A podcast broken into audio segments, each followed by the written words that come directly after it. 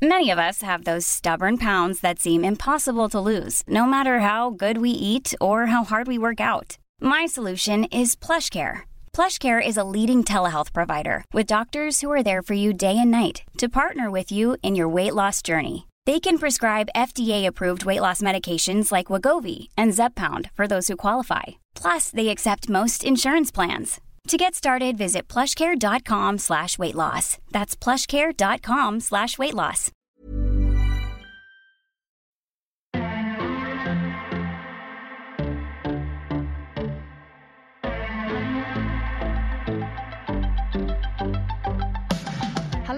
Welcome to episode 37 of The First Exchange with me, your host, Lydia Dedal. Well, we've another fantastic episode lined up for you guys. We are getting back into the swing of being back post lockdown and glad that you've all decided to stick with us um, and that you're as excited as we are um, to be back recording our favourite episodes.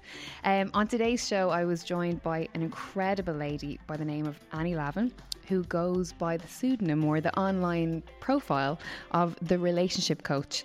Um, she was in to talk about relationships, dating, giving us a little bit of a rundown how she got into this incredible profession, and also we ended the the podcast with uh, audience uh, listener questions, um, which is something that we've started to do um, on our episodes, but we kind of extended it a little bit because there was actually so many questions that I got today on our social media with people looking for advice and had really really interesting questions that she was able to help with. So it was really great um, to get her to give a window, educate us, give us some information. I also got a personal session, I feel, as well. So, who is the relationship coach? Well, she works nationally and internationally to create and maintain healthy, meaningful relationships, working one on one with people that maybe are single, married, in relationships just after getting out of relationships, dealing with heartbreak, a whole range of different people. So she brought us on a journey of, of who she is, what she does, and uh, who she who she can help.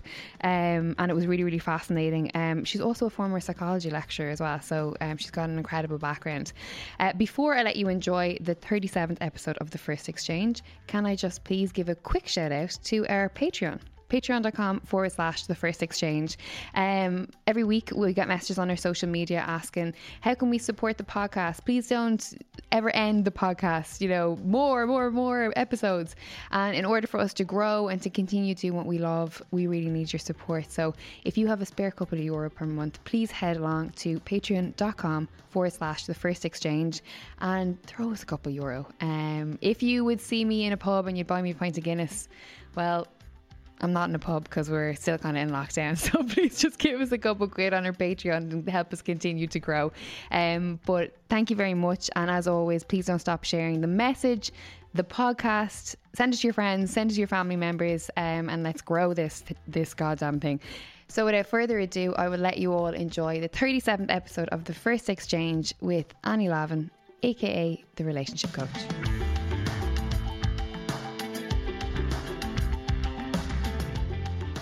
Annie, thank you very much for coming in. You're so welcome. I'm so excited about this episode. I selfishly got you on because this is an area that I am so interested in. so obviously we we spoke yesterday. You were the first guest that's ever said, "Can I give you a call before I come on?" And I loved it. We had such a good chat. I was like, when I hung up, I was like, I can't wait for Annie to come in. Oh, it was brilliant. Um, but yeah, um, obviously we put up this morning on our social that you were coming in and um, we're going to do a segment where we ask our listeners to have put in some questions. So we're going to call out their questions later on anonymously and get your professional opinion or your your expertise on what they've asked. Um, but before we get started, tell us how you got into this incredible profession. Oh, oh gosh, well, it's um, let me see. It was a series of personal failed relationships myself, and realizing there was so much uh, pain and suffering that came with this, you know, mm. and then the messages that I was telling myself about what it meant to be single. That was mm-hmm. almost like, you know, the second arrow, as they say in, in Buddhism or meditation. You know, you have the first arrow is that maybe, you know, you're not, uh, relationships or intimate relationships aren't working out for you. And then mm-hmm. the second arrow you throw is the one that you, you know, kind of story make about why that might be. Wow, mm. that's very interesting. So, for someone that's hearing you say that and they don't really understand, can you break that down to sort of layman's terms of what that might mean, the, the Buddhist uh, terminology there? Absolutely.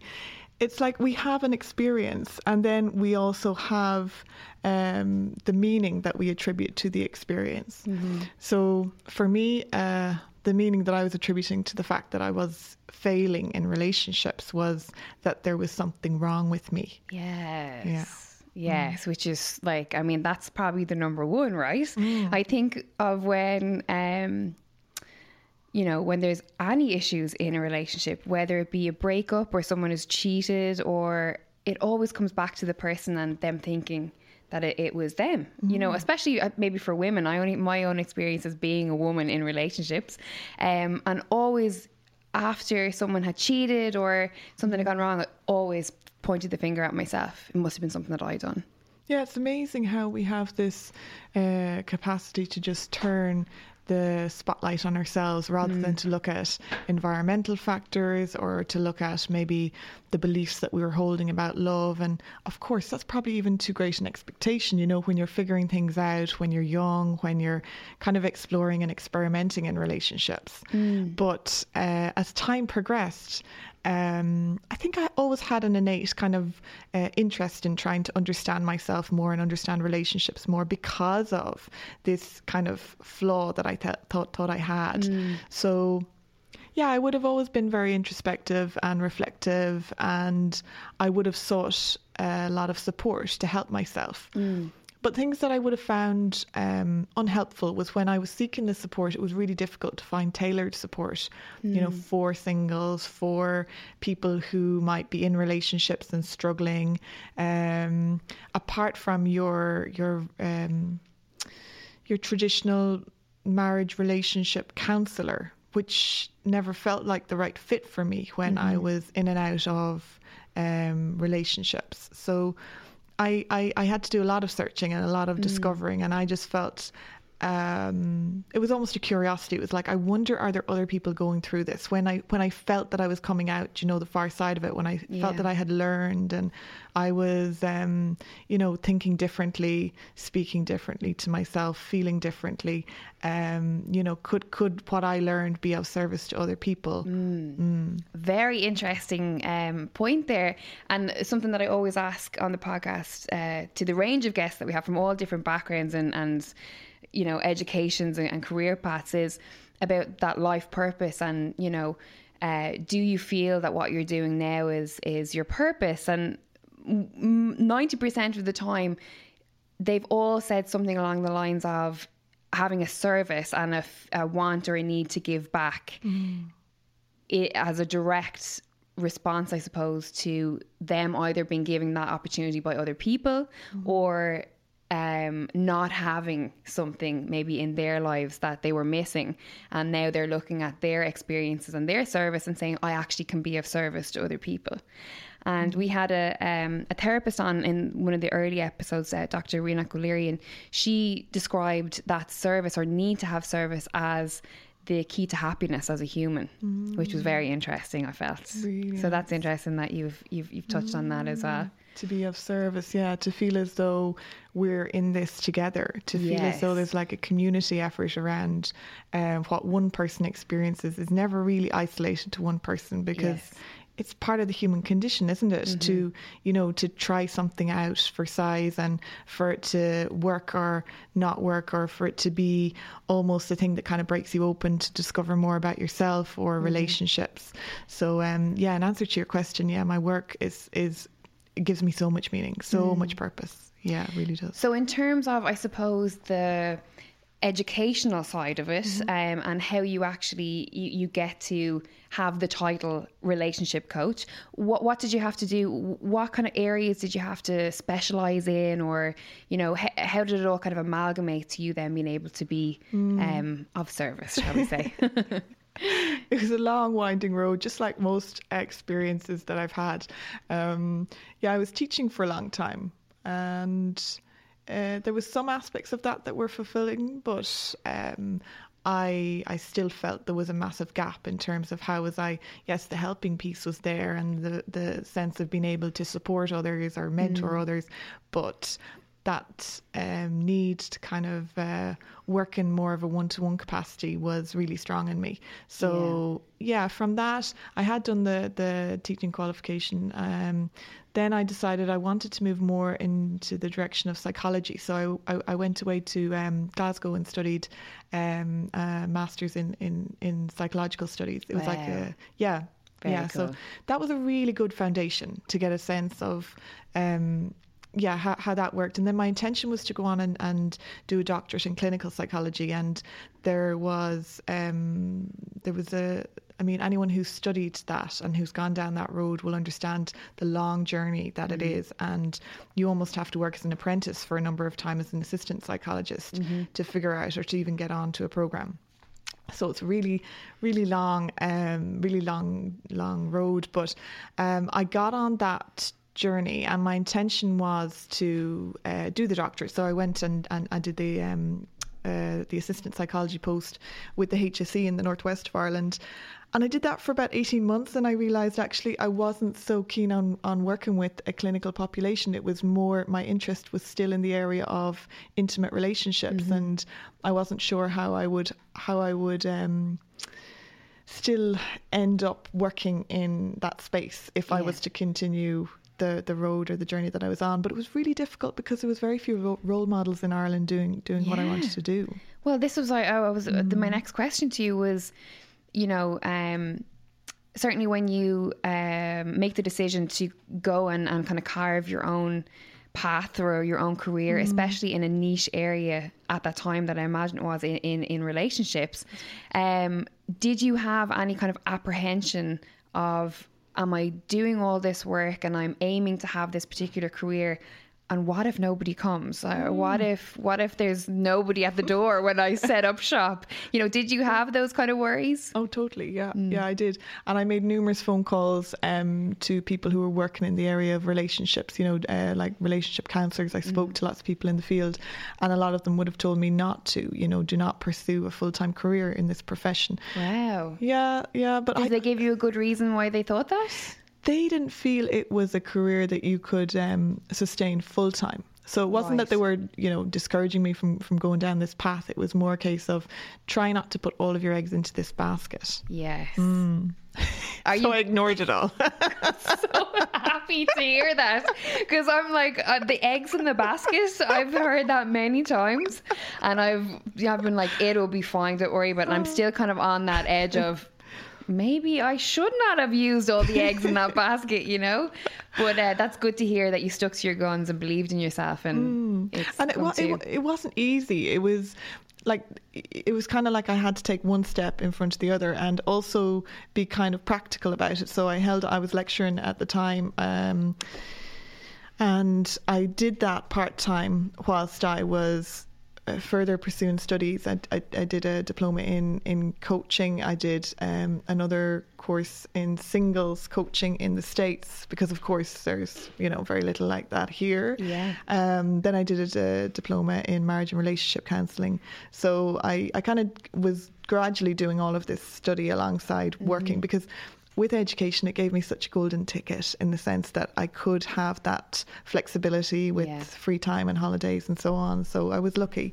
But um, yeah, that's how I made the progression from teaching education. But I kind of blended it all together because now what I do in my role is very much it's one to one, it's therapeutic work, but mm. I'm also building online courses. So again, it's kind of back into that. It's like relationship education rather yeah. than the subjects that I had been had been teaching that weren't giving me that sense yeah. of excitement or joy, whereas this does. So it feels so much different.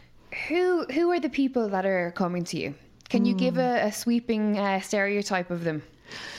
Well, I mean, there. Are, people we're, we are all so different. But if i'm to think of the one common denominator across everyone i see it's that there is a vision of creating or maintaining a healthy, intimate relationship. There is this desire to, to, to you know, kind of um, either enhance relationship skills, maybe choose wiser uh, when dating, um, in relationship, maybe in, improve an aspect of it. So it could be I want to enhance or improve communication skills, boundary setting, being assertive, or it could just be that I do not know myself and I do not feel that I have a good relationship with myself. So how do I go about that? And generally, that will be a foundational piece Yeah. with you know ac- across whether somebody's in a relationship or um or not. You know. It's so funny, isn't it? Because those sort of like bullet points that you just kind of ticked off there, you know, I wonder how many people ask themselves those questions or put themselves in the situation to be able to answer, you know, to tick off those box- boxes, I suppose, or even the general one of who am I? What do I want? From a relationship mm, with a partner or with people that are in your life in general. You know, I think that's something that it, it's only as you kind of go on a journey of discovery, maybe with yourself, um, you start to ask yourself those questions like like who what, what actually do I want like do I even want this you know and I know we spoke yesterday on the phone about and I was telling you about that I was single and I've been single for five years and there's not any pressure on me to meet anyone from, we'll say, friends or fr- some friends are like, you know, I think this person would be fab for you. I'd love, you know, they just want me to be happy and to to um, they think that being in a relationship will will make that happen, you know, or make me more happy. But I, oh, I, I was like, yeah, maybe. And then one day I just said, do I even want that? You know, and it was so long. I don't think I'd ever sat and thought like, is this something that you'd wanted?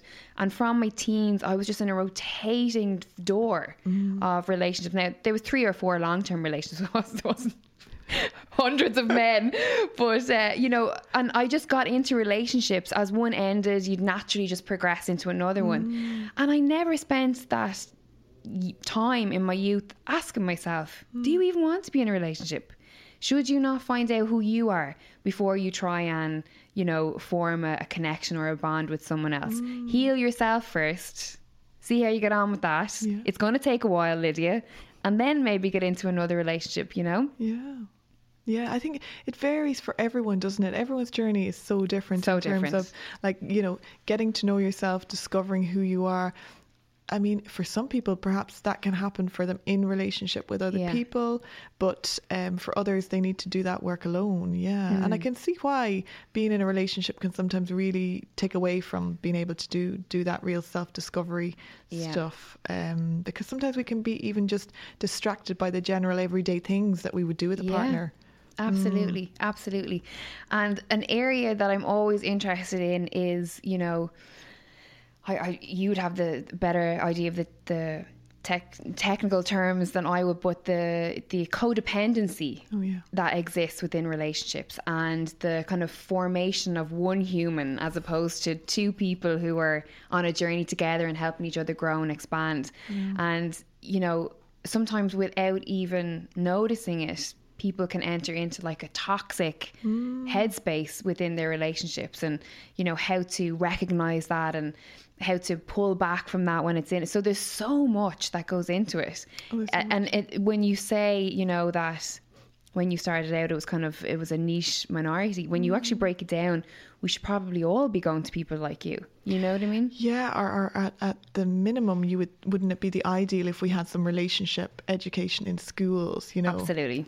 As a as a life skill Yes. s- subject, you would think. You know, um, there's so much in relationships, and if we've grown up, I mean, the biggest educator can be our our homes. You know, where have we grown up? I was just about to say how many of us learn relationships through our parents. Mm-hmm. You know? Yeah, our parents, our caregivers, whomever we would have seen growing up, they can be our greatest teachers in love. And let's say they didn't have the best uh, relationship educators in their life, then there's this kind of legacy that's passed on. And mm-hmm. this codependent thing that you speak of, I think we're all a little bit codependent. You know, it can be something that's on a spectrum, but mm-hmm.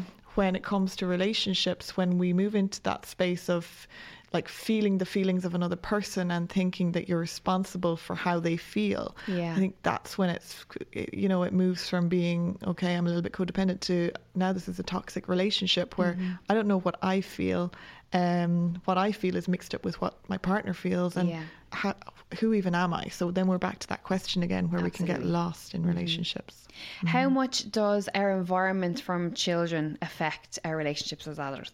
As adults, I think it's hugely important. Mm-hmm. Hugely important. Yeah. I mean, whenever I work with clients, we we we take stock of where you've come from Mm. to get a sense of, um, like I said, I suppose the role modeling that we picked up, um, the teachings that we learned about love, about relationships Mm. in our households, even you know the subconscious messages that we would have yeah, received about what it was to be in relationship, to be in partnership, and whether it was encouraged, discouraged, or you know what what did we learn? Yeah. It's such an it's such an interesting question when we think about it. Yeah, You know? yeah. Mm. I like. I mean, I part of my um my own journey of self discovery is not to lay blame on anybody else, mm. to take responsibility for my own actions in all works of life. But there is definitely some things in you know traits that I've picked up from my parents and their relationship with each other and mm. how they interacted with each other,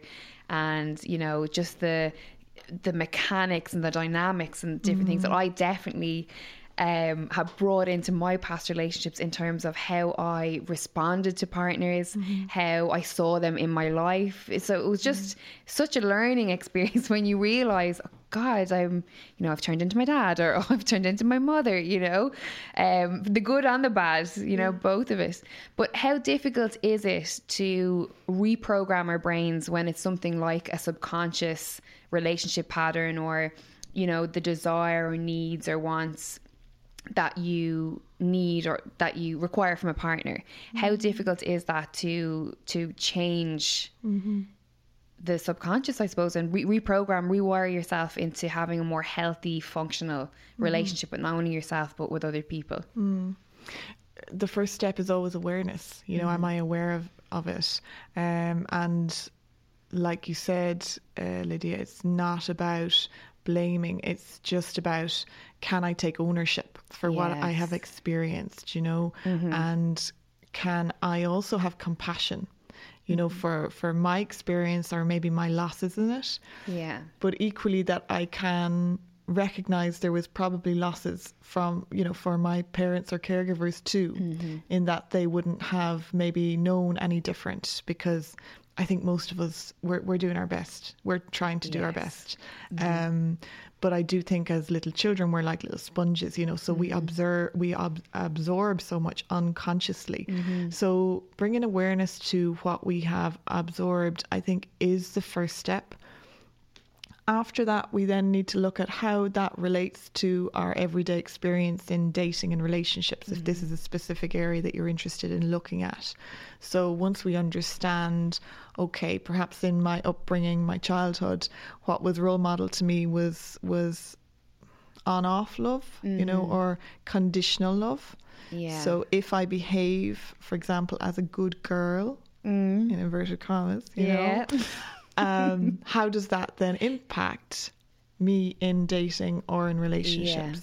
Yeah. Or equally, if I grew up in a household where um, I was rewarded for standing up for myself, for having a voice, for um, maybe maybe avoiding situations, how is that showing up in my dating relationship life? Mm. There's so much, and people don't realize how much it actually affects them in their day to day life, right? Yeah. It's fascinating that Yeah. there's it's I, I imagine it's a minefield in terms of your you, you know dealing with clients and who comes through your door. There's probably so much involved in it. There is so much, but then I, I I also don't like people to think it's too complicated because r- the reality is we all have a past, we all have a mm. history, and if we could just own it and allow that to be something that we can take responsibility for. Um, I don't know, take it as part of our journey. This is this mm. is like part of my journey that I've been kind of dealt these cards and this has been my experience. This has been my unconscious maybe programming or this is what I have acquired to mm. this point. How would I like things to be different? Yeah. And then we put a plan in place for how we can work towards that, you know, things being different. Mm. So in terms of then unlearning or yeah, unlearning what we've what, what we have maybe unconsciously learned, it's about um, looking at us today and what do we truly believe about love and relationships. Mm. Because sometimes we are acting out of our past rather than acting out of what our you know beliefs are today. Yes, very, very good point. That's so interesting. That's so Mm. it? interesting. What, um, how much does expectation ruin or affect relationships in terms of the expectation of what a relationship they've hoped it to be, or maybe we'll say marriage? I imagine is probably a big one, especially with people who are, you know, in their twenties or their thirties, and you spent a massive amount of time thinking about the day that you get propo- engaged and there's a proposal and a big wedding with family, mm. and then my experience with friends that have been married is there's a little bit of an anticlimax in terms of there's so much excitement surrounding engagement, the prepping the wedding, and the mm. wedding happens, and then there's a bit of an anticlimax. And then, you know, as we see the relationship or the marriage progressing, is there ever a, a, an expectation or a demand that people feel that they should be having or need to be having, but when their actual real life doesn't live up to that, hmm. it creates almost like a conflict in their mind? Do, hmm. Would you see that commonly enough, or where there is an expectation that things will be different and then they're not and there's huge disappointment or there's a big gap Exactly. between reality and expectation. exactly? Hmm. Yeah, Yeah, I think an important thing is to ask yourself why are you getting married? Why are you in relationship? Mm. Why are you with this partner? Why are you proposing to this partner? Like what is your what is the goal? You know, is it mm-hmm. what is your personal reasons for doing this ne- or for making this next step rather than, you know, just kind of doing what you feel you should do. Mm. And I mean should again air quotes Yeah. because like we, why do we feel there's a an ex, why why should there be an expectation mm. around the next step? yeah. Mm. Would a lot of people come in with with uh, you know kind of a separation in that expectation? Would that be a common thing? I I, w- I would wonder how many mm. people actually ask them. When I hear you say breaking down the questions, asking the whys, the who's, the what's, the when, I wonder do people actually do that? I know that I didn't do that in the past with relationships. Mm. You know, to analyze things to I'm a very emotive, emotional person. So, and I'm very much in my emotions, especially when mm. I was in relationships, the good, the bad, everything in mm. between. Um, it's only now in my 30s where I sit back and when I have feelings of excitement or anxiety or whatever happens, I'm able to sit back and analyze the feeling and say, oh, I'm not too keen on that feeling. Why is that happening? oh, this is why. Okay, I need to change that. You know, so I- I'm definitely on a, a very I, I have the time, I have the luxury to be self explorative. Is that the word, Shane? Yeah. My dictionary in the corner says yes. um, but you know, again, I, I I don't want you to go into like people's personal stories or anything like that. But I'm trying to give our listeners an idea of who is the character, who is the person who comes to you, and what are the the sort of most common. Um, complaints or concerns or issues that they have i'm hoping that you will give an example and then our listeners will say that's exactly me that's that's exactly what i'm going through Yeah. Uh, at the moment, let me think off the top of my head, the majority of clients that I see are single and wanting to attract healthy, intimate love and are struggling to do so. In ter- what I mean by the struggle is they feel as though they're repeating the same patterns over and over again. So they feel quite stuck. Yes. So that's a very, very common core group of people that I would see.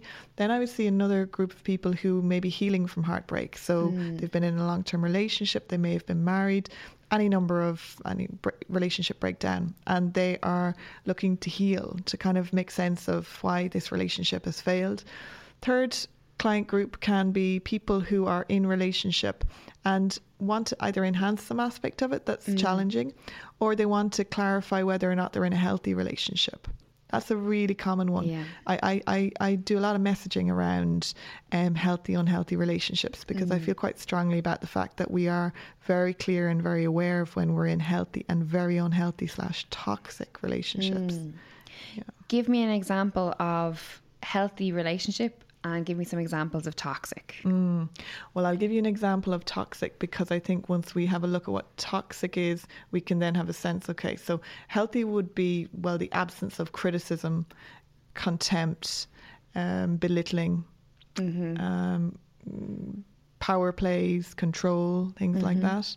Whereas the toxic love, toxic relationship can have this quality of, oh, I am so addicted to this treatment, even though if it was happening to a friend of mine, I I would I would advise them so differently. Mm. Mm. that in itself is a big one, isn't it? You know, mm. the advice you give others versus the advice you take for yourself. Absolutely. That's that's one I think me I'm like I'm We're all guilty, guilty of oh, so guilty of it, you know. Um, and again, I think that's something that comes with age. You know, you kind of you get a little bit. You just be. I suppose it's that self awareness again. Um, let's talk about. We'll say. I know we spoke on the phone about the sort of plague of the single mid 30s woman that is branded with what's wrong with her like there's a sign that goes over it my head literally an arrow pointing single and 35 what is her issue um, Oh gosh. let's talk about that because I believe that a massive part of that is obviously to do with like the societal conditioning that you know especially in Ireland people got married at very young ages had kids very young so we have that but also we have the role of we'll say social media and the pressures of like you know the happy couple and it's on Instagram and the engagement ring and up you know up a, a cliff top and you're you know like someone is is getting engaged or there's like a fab wedding at a fabulous location with all the friends and everyone looks so happy. And it's kind of like you know not that people get married for that but it does kind of attribute to the feelings of um incompletion maybe mm-hmm. to women that are and men that are single in their their 30s or their 40s mm-hmm. Well, yeah, it's, it's what tell me i'm normal is what i'm asking You are so normal. Oh my goodness, you are so normal. You're not alone in this world, Lydia. There is like a whole bandwagon of women right behind you there. Yeah, yeah. No, I understand it and I've lived it and I still live it to, to some extent, you know. Um, there is a stigma around being single past a certain age for sure. Um, I'd love to. I always I always come to this point where I say I'd love to speak to men about this too.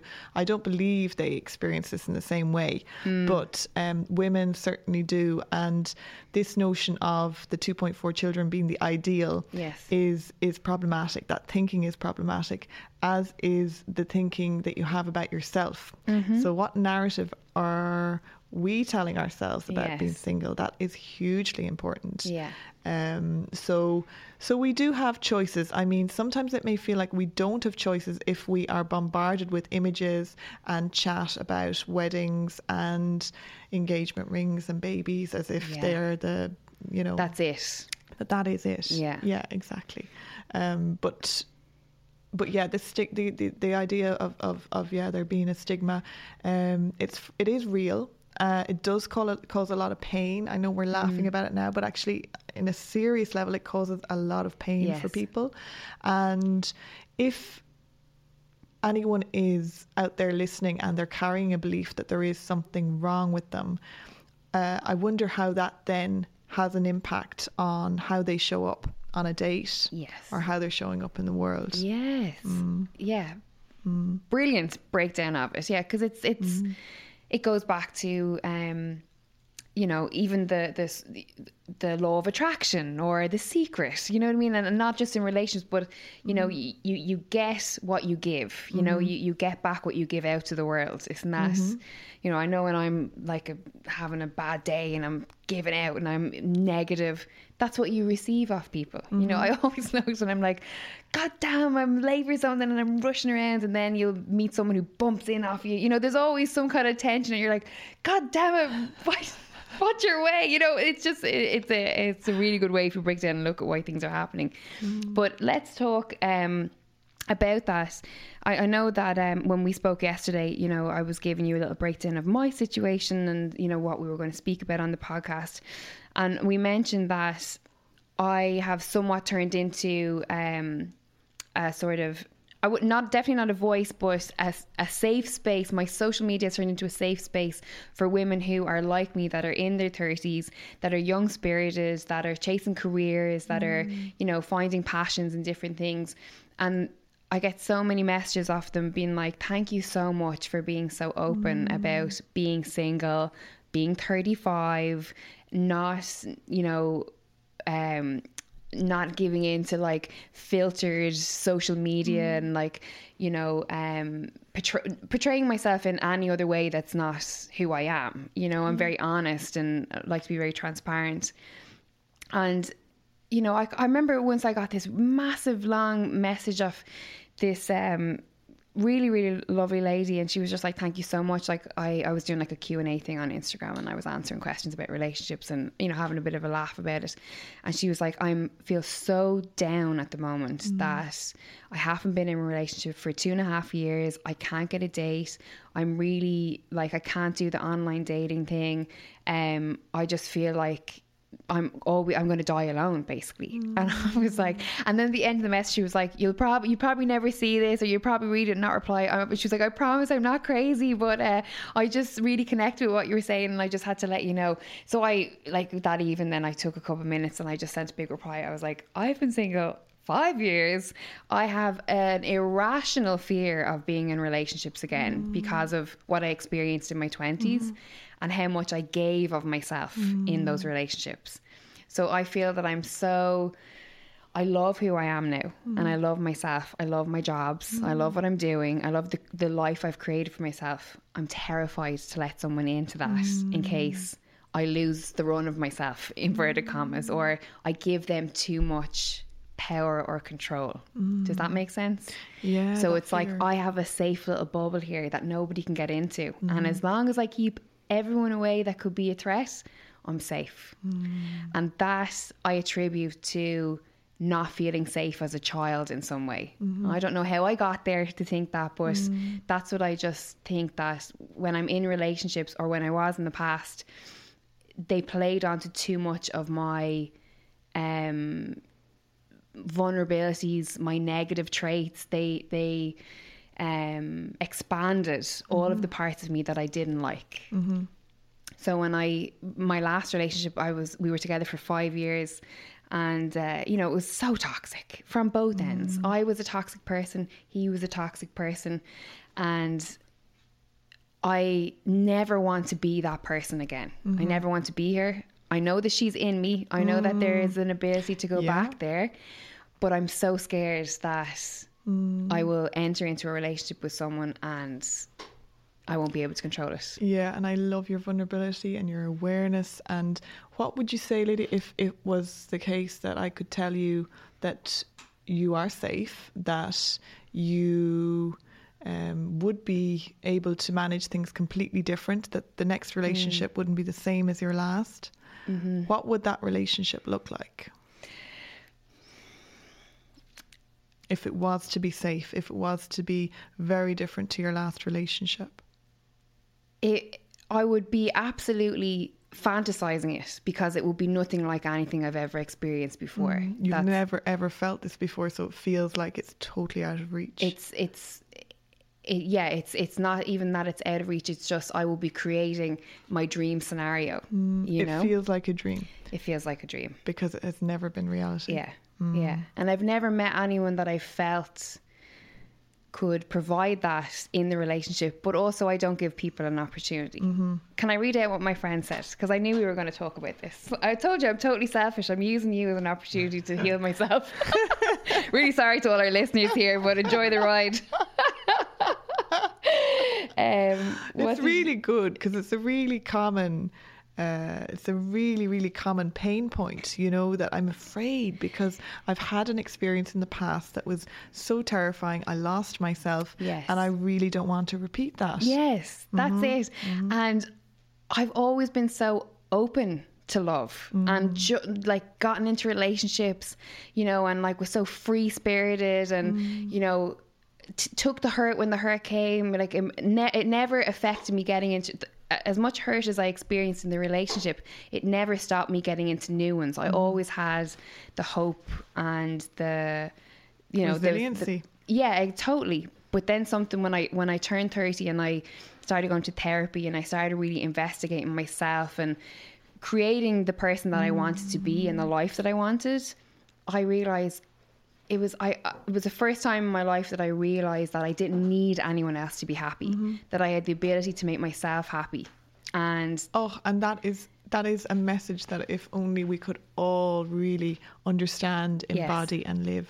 yeah. Yeah. The only difference is I'm gone too far over the other Yeah. side. right. Let me put this is my good friend Amanda. Um and uh, let me see. Uh let me see if I can find it. I said um I said uh, I told her, I told them all in my group chat today that you were coming on, and I was like, you know, we're going to ask questions. But anyone wants to get any of the questions out, and uh, I said, Amanda, if I'm speaking about my relationship and where I am in my life, how would you describe me if I had to to let Annie know? And she said, um, you continuously go for men who you know are bad for you and with whom it will inevitably fail, so that the possibility of the relationship failing cannot be because of you. So I can't be blamed for it. That's because you fear rejection or perhaps being be, or cause of the break uh, that's because you fear a fear of rejection or you're being the cause of the breakup so that I will be implicated for cause of the breakup and you prefer to go in a safe failing style so that you can't be blamed something like that question mark which is Great friend. which is very very very true so again without divulging too much I would have the perfect guy. And when I say about being single for five years, I'm definitely not short of people asking me out. That's that's definitely Hmm, go you, Lydia.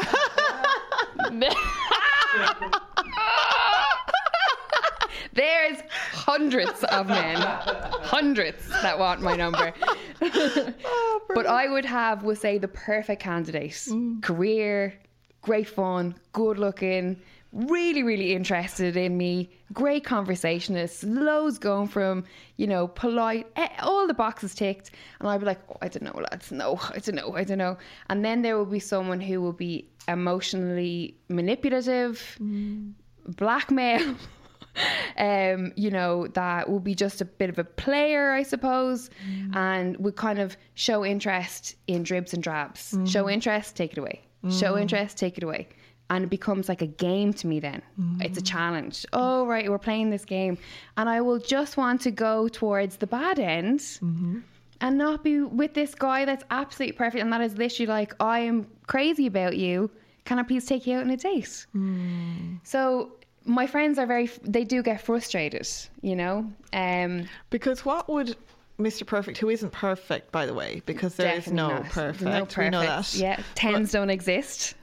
what what is the difference okay so so you're gravitating towards the familiar we know that Yeah. yeah so then mr perfect what is he offering that is somehow unfamiliar Um, probably just like, uh, God, good question. Um, emotional availability is probably the biggest one. Mm-hmm. Someone that is saying, I see you as you are. Mm. I accept you as you are. Mm. I actually really like who you are. Mm. And I'd like you to be in my life. Terrifies me. terrifying yeah. Terrifies me. yeah The thought of that because straight up because I will f- I fear that they will get to know me and that mm. I won't live up to their expectation of me and that I in some way would have failed that mm. or failed them or failed myself. Mm-hmm. And it's t- a total fabrication. And then what has happened in the past is I then live up to that negative um that that negative stereotype that I've told myself that I am, I mm. will I will live that out and I will mm. destroy, I will sabotage the relationship okay so kind of like self-sabotage completely. yeah so you'll believe you'll believe your own messaging around i am going to mess this up or i will Yeah. unconsciously mess this up Yeah, or you're just not worth it. you're just not worth it Yeah. And also fears of I suppose you're not good enough and they're eventually going to leave mm. because they will realize that you're not good enough or you're not as they have expected. And it's mm. gotten worse since I've gotten a public image. Mm. Um, tried online dating, tried blind dates, tried you know going for groups of friends, and the not that my public image is huge, but there's enough people who know I'm obviously attracted to a certain type of people, mm. usually people that are into combat sports or you know mm-hmm. that kind of area. So I'm recognized from that. Mm-hmm. And I would have, you know, say I tried dating and uh, or internet dating, and someone would like screenshot my profile, DM me it on Instagram, and be mm. like, "What's a what's a girl like you doing on Tinder, or what's a girl like you doing on Bumble? I'll take you out." And they're probably not the most, you know, lucrative, whatever you would say. I'm sure they're lovely guys, but you know it, it, that I it's like a, a sense of like you know that a vulnerability or like hmm. someone seeing like into your house. It's almost like having a house in the darkness and all the lights turned on and the blinds are open so hmm. people can see directly in. And for some reason, it terrifies me. So I hmm. don't online date and I don't have a social life. So while th- we're going to get into the questions now, and while we're talking, I'm taking up two of your time talking about me. But No, some, it's really interesting because as you're sharing, there's other people listening who can all have a very similar version of this story. You know, I'm seeking the unavailable. The unavailable is familiar. It's safe because I don't have to show up. I don't have to be seen.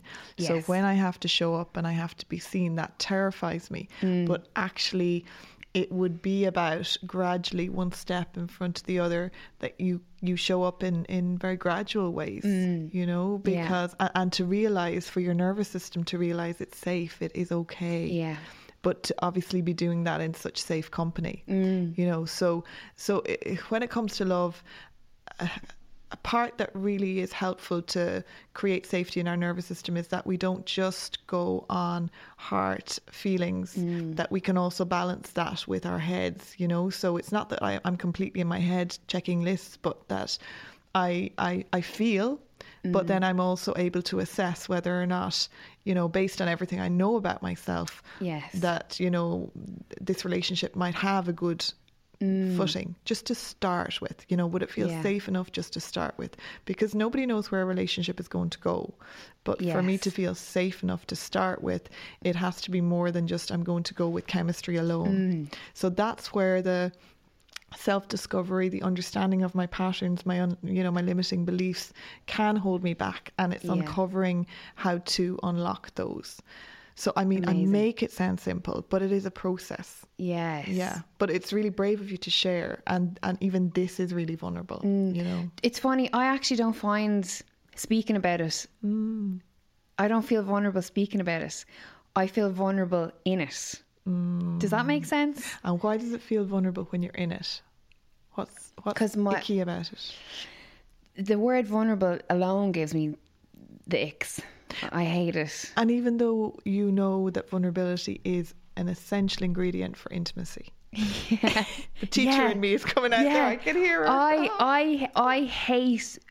I can be vulnerable with anybody, but in relationships, I find it very hard to be mm. vulnerable, okay. especially emotionally vulnerable, because I feel that it's a sign of weakness or it's a it's weakness on my part being ah, vulnerable. Yes. So I like to just be like, you know, It's a weakness. Okay. Yeah. So why would it be a weakness? I feel that What it. happens when you're vulnerable? Well, it doesn't happen that often that I allow it to happen. But what would happen? What could potentially happen? Um, I suppose the fear is what could happen that that you you're vulnerable in the moment and you're unsafe. It's mm. unsafe. You're not protected. I have a massive thing with being protected and feeling safe, mm. and it's like you know this bubble thing. If I'm in the bubble and I've mm. control of the bubble, and I know who's in it, and and. I, I, I I have lots of friends and I'm a very sociable person, but there's very few people that actually really know me mm-hmm. and that I feel okay with really speak in my mind or what's mm-hmm. on my mind. Mm-hmm. There'd be very few people that I would trust with that mm-hmm. um, vulnerability. Yeah, so trust is a huge factor in in in being vulnerable and Yeah. I think to remember with vulnerability is that we we do so gradually. We Mm. share a little and we assess, you know, it, does it feel safe here? Have I been shamed? Has there been a joke being made about me sharing in this Yeah. way? So everything has to be done in really small bite-sized steps Mm. because otherwise our nervous system can it, it will really panic and want to shut down Yeah. and your bubble is your defenses. Mm. So you know your bubble can be that. Well, I mean, it can, I'm not saying for you, but for anyone, it could be anything from you know overworking. It could be um, it could be drugs. It could be drink. It could be eat. You know, uh, bad eating habits. It could be any number of things. These are our you know coping mechanisms to deal with the risk that comes with having to reveal who we truly are. Yeah. Because being vulnerable is ultimately um, showing our authentic selves. Mm. And that can be the most terrifying thing if in the past somewhere I did that and Yeah. it was shamed or it wasn't respected and it wasn't treated in the way that it should have been. Yeah. And everyone deserves to have you know received love in a way that it f- that that feels safe and Mm. feels nourishing but but for lots of different reasons we, we we all don't have that experience so therefore our nervous system doesn't have that experience and immediately wants to do that you know Yeah. fight flight freeze fawn it's one of those Mm. responses so um then the bubble yeah the bubble Yeah. then is where you retreat to Mm. That's very interesting. I need to book in with you for a session. I'm going to give somebody else an opportunity now because they're really good questions that have come in. But there was a question in, I'm, I'm not going to call out the, the names of people who sent them in, but um, they've asked. I'll say it was a, it's a female, and she's asked, um, "How do you know when a relationship is over? Battling with the decision at the moment."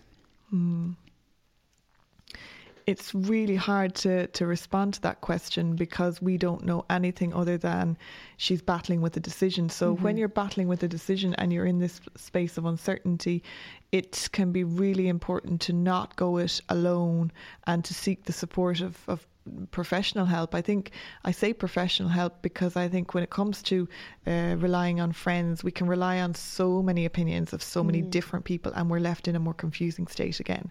Yeah. So I think it might be worthwhile for that person, that lady, to link in with a professional just to really try and have an objective opinion around what potentially she could do going forward.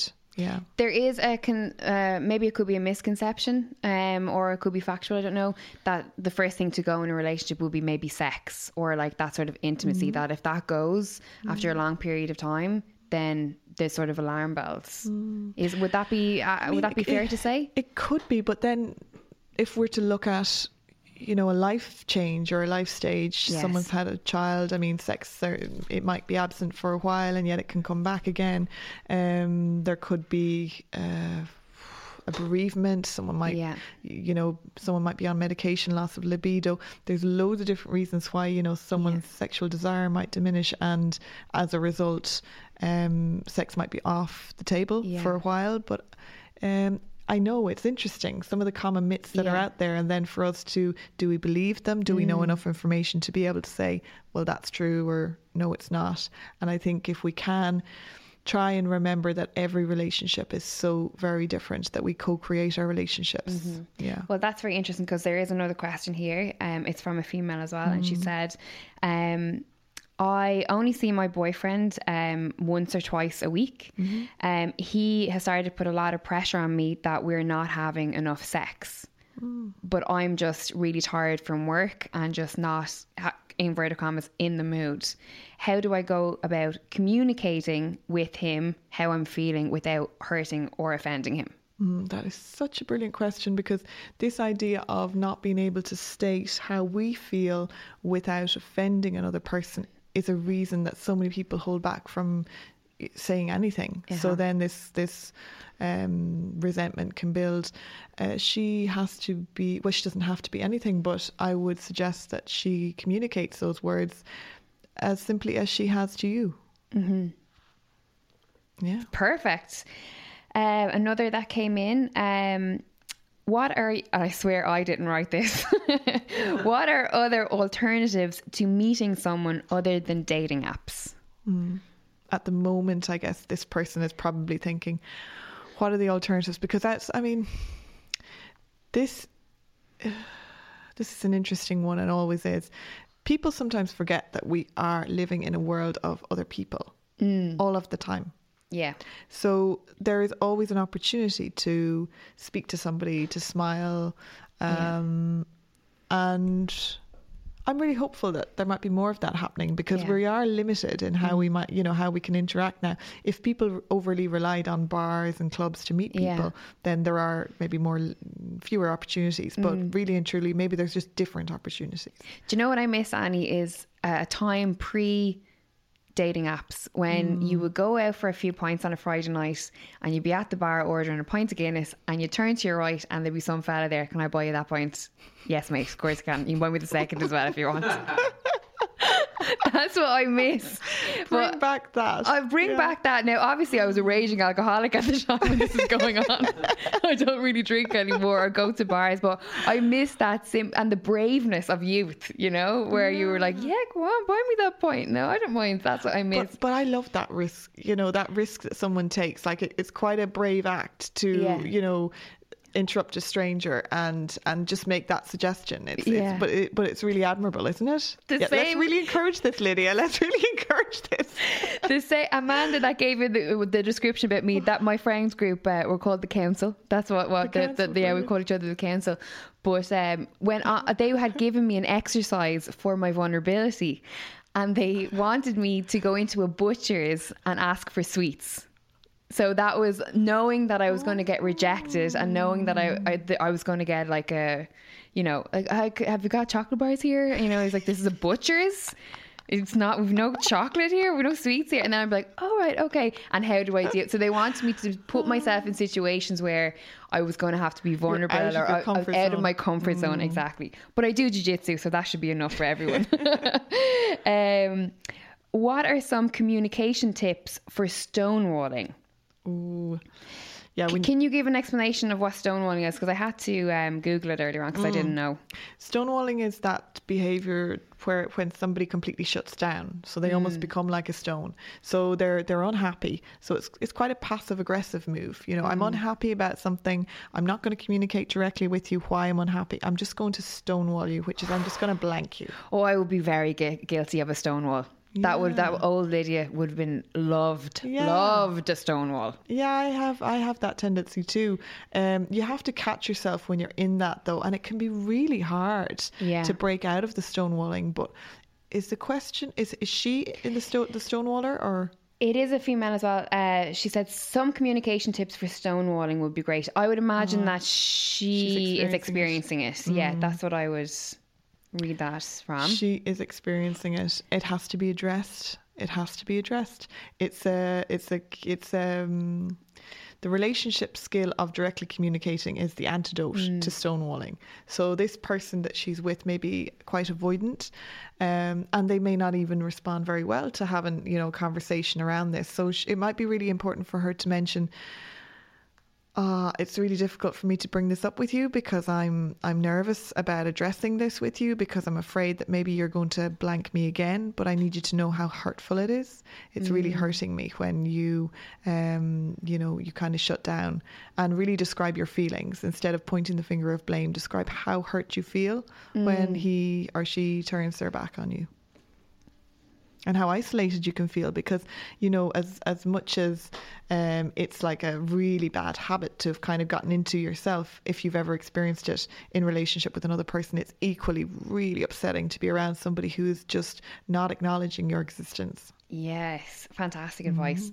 Um, a male has sent this one in and said, "What are the best tips to escape the friend zone?" ooh best tips to escape friend zoning hmm i think flirt Mm-hmm. flirt um, and see how it's res- how, how the person responds. Mm.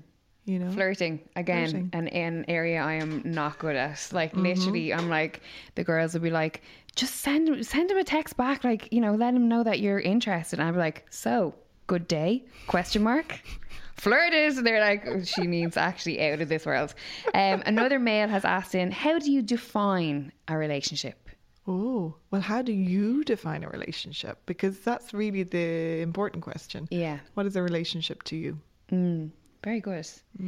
Um, let me see. Okay, one more before we before we wrap up. We got a good one, brilliant one from one of my best friends, but she'll remain nameless because I don't want to implicate her. um, she would like to know Annie.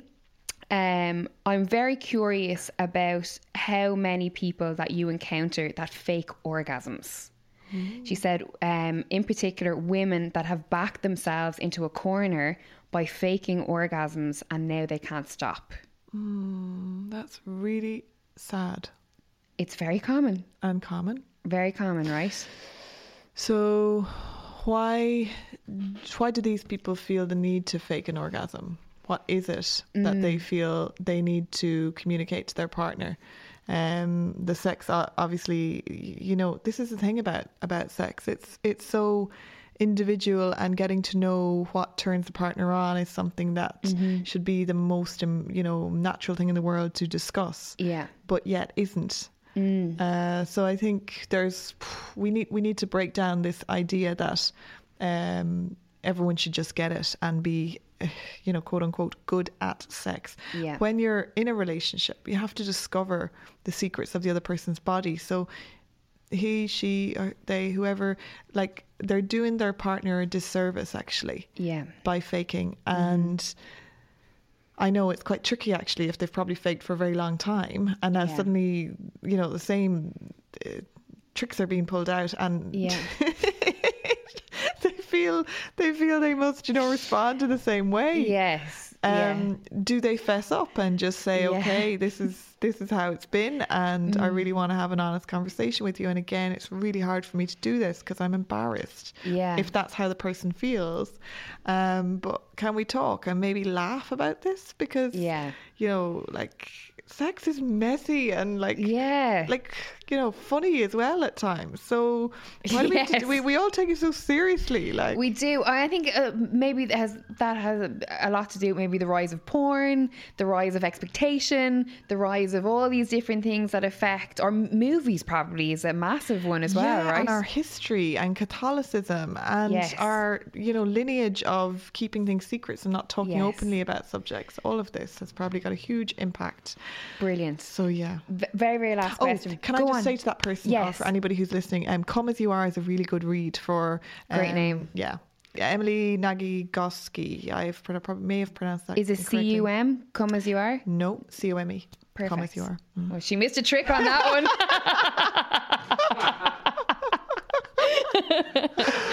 uh, very, very last one. Um, uh, question, Lydia. Can you please ask Annie um, how to get a friend to realise um, and get out of a manipulative relationship, and also as the friend, how do you act? Oh gosh, yeah, it's very tricky. I've been in this situation myself personally. Um, I've been honest and I've been as sensitive as I possibly could to just say, I'm not sure. I, I, I'm noticing that there's some things that happen here. They they seem like they're a little bit unusual. Do you feel like you feel comfortable when he or she or they do this? Yeah, Very you're good. gently just trying to bring up the subject so that they can feel it's safe to talk to you. It's really important not to turn your back on a friend who's in an unhealthy Mm-hmm. or toxic relationship because uh, so many other people may may may end up doing that because Yeah. they can't understand why somebody is staying in an unhealthy relationship. Yes. But look up um, Dr. Ramani. She speaks about the subject in a, in a really extensive way, and look up the top uh, the term trauma bonding. It really explains why sometimes we can feel stuck and Mm. powerless. Very good. Annie, thank you so much. Oh, it's been a pleasure. That was brilliant. I really, Yeah, really enjoyed that. too, like too too. much. Me too, Lydia. That's great. it was really good. Thank you so much for educating us and sharing your knowledge. It's super. And before we go, where can people find out more about you and and um, get in touch? Yeah, most of uh, I'm. Where am I? Why am I getting so tongue tied now? You've just asked me a very simple question. You'll find me at the relationshipcoach.ie. The .ie part's important because there's a few relationship coaches on Instagram, and I am there quite a lot, and I answer a lot of um, questions that come in from people. And uh, my website is yeah, the relationshipcoach.ie, and there's a contact form there for anybody who'd like to work with me. Brilliant, yeah. brilliant. Well, I encourage anyone that resonated with what you said today to get in touch if they feel they need to. Um, but yeah, thank you so much. That was so informative so and great. Thank you for coming in. Uh, Annie Lavin, aka the relationship coach for the First Exchange.